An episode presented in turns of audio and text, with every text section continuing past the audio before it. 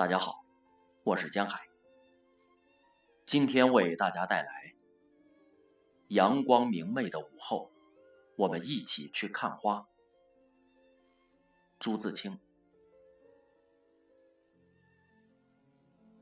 我生长在大江北岸的一个城市里，那儿的园林本是著名的，但近来却很少，似乎自幼就不曾听见过。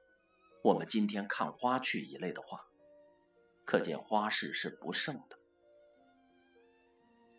有些爱花的人，大都只是将花栽在盆里，一盆盆搁在架上，架子横放在院子里。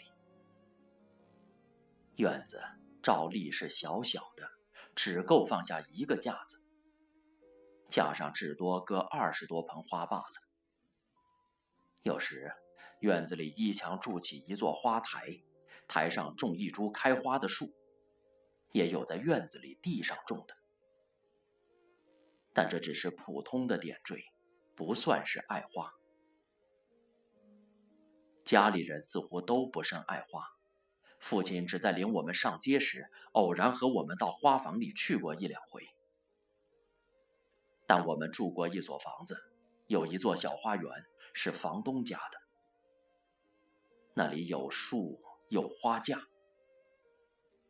但我当时还小，不知道那些花木的名字，只记得爬在墙上的是蔷薇而已。园中还有一座太湖石堆成的洞门，现在想来似乎也还好的。在那时，有一个顽皮的少年仆人领了我去，却只知道跑来跑去捉蝴蝶。有时掐下几朵花，也只是随意的摆弄着，随意丢弃了。至于领略花的趣味，那是以后的事。夏天的早晨，我们那地方有乡下的姑娘，在各处街巷沿门叫着：“卖栀子花来。”栀子花不是什么高品。但我喜欢那白而晕黄的颜色和那肥肥的个儿，正和那些卖花的姑娘有着相似的韵味。栀子花的香浓而不烈，清而不淡，也是我乐意的。我这样便爱起花来了。也许有人会问：你爱的不是花吧？这个。我自己其实也不大弄得清楚，只好存而不论了。在高小的一个春天，有人提议到城外寺里吃桃子去，而且预备白吃，不让吃就闹一场，甚至打一架也不在乎。那时虽远在五四运动以前，但我们那里的中学生却常有打进戏园看白戏的事。中学生能白看戏，小学生为什么不能白吃桃子呢？我们都这样想，便由那提议人纠合了十几个同学，浩浩荡荡地向城外而去。到了寺院，气势不凡地呵斥着道人们，立刻领我们向桃园里去。道人们犹豫着说：“现在桃树刚才开花呢。”但是谁信道人们的话？我们终于到了桃园里，大家都丧了气。原来花儿是真开着呢。这时，提议人辟军便去折花，道人们是一直步步跟着的，立刻上前劝阻，而且用起手来。但辟军是我们中最不好惹的，说时迟，那时快，一眨眼。花在他的手里，道人已踉跄在一旁了。那一园子的桃花，想来总该有些可看，我们却谁也没有想着去看，只嚷着：“没有桃子，得沏茶喝。”道人们满肚子委屈的引我们到方丈那里，大家各喝一大杯茶，这才平了气，谈谈笑笑的进城去。大概我那时还只懂得爱一朵朵的栀子花，对于开在树上的桃花是并不了然的，所以眼前的机会便从眼前错过了。以后渐渐念了些看花的事，觉得看花颇有些意思。但到北平读了几年书，却只到过崇孝寺一次，而去的又嫌早些，那有名的一株绿牡丹还未开呢。北平看花的事很盛，看花的地方也很多，但那时热闹的似乎也只有一般诗人名士，其余还是不相干的。那正是新文化运动的起头，我们这些少年对于旧诗和那一般诗人名士，实在是有些不敬，而看花的地方又都远不可言。我是一个懒人，便干脆的断了那条心了。后来到杭州做事，遇到了外军，他是新诗人兼旧诗人，看花的兴致很好。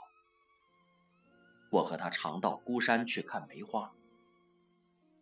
孤山的梅花是古今有名的，但太少，又没有临水的，人也太多。有一回坐在放鹤亭上喝茶，来了一个方面有须、穿着花缎马褂的人，用湖南口音和人打招呼道：“梅花盛开的。”“盛”字说的特别重。使我吃了一惊，但我吃惊的也只是说在他嘴里“盛”这个声音罢了。花的盛不盛，在我倒并没有什么的。有一回，外来说，灵峰寺有三百株梅花，寺在山里，去的人也少。我和外还有恩君，从西湖边雇船到岳坟，从岳坟入山。曲曲折折走了好一会儿，又上了许多石级，才到山上寺里。寺甚小，梅花便在大殿西边园中。园也不大，东墙下有三间净室，最宜喝茶看花。北边有座小山，山上有亭，大约叫望海亭吧。望海是未必。但钱塘江与西湖是看得见的，梅树确实不少，密密的、低低的整列着。那时已是黄昏，寺里只我们三个游人。梅花并没有开，但那珍珠似的、繁星似的骨朵已经够可爱的了。我们都觉得比孤山上盛开时有味。大殿上正坐晚客，送来饭拜的声音，和着梅林中的暗香，真叫我们舍不得回去。在园里徘徊了一会儿，又在屋里坐了一会儿，天是黑定了，又没有月色。我们向庙里要了一个旧灯笼，照着下山。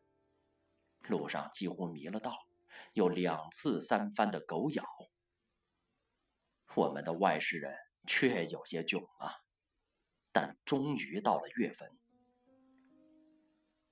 船夫远远迎上来道：“啊，你们来了，我想你们不会冤我呢。”在船上，我们还不离口的说着凌风的梅花，直到湖边电灯光照到我们的眼。外回北平去了。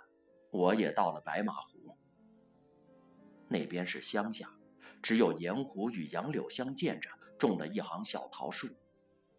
春天花发时，在风里娇媚的笑着。还有山里的杜鹃花也不少。这些日日在我们眼前，从没有人像煞有介事的提议：“啊，我们看花去。”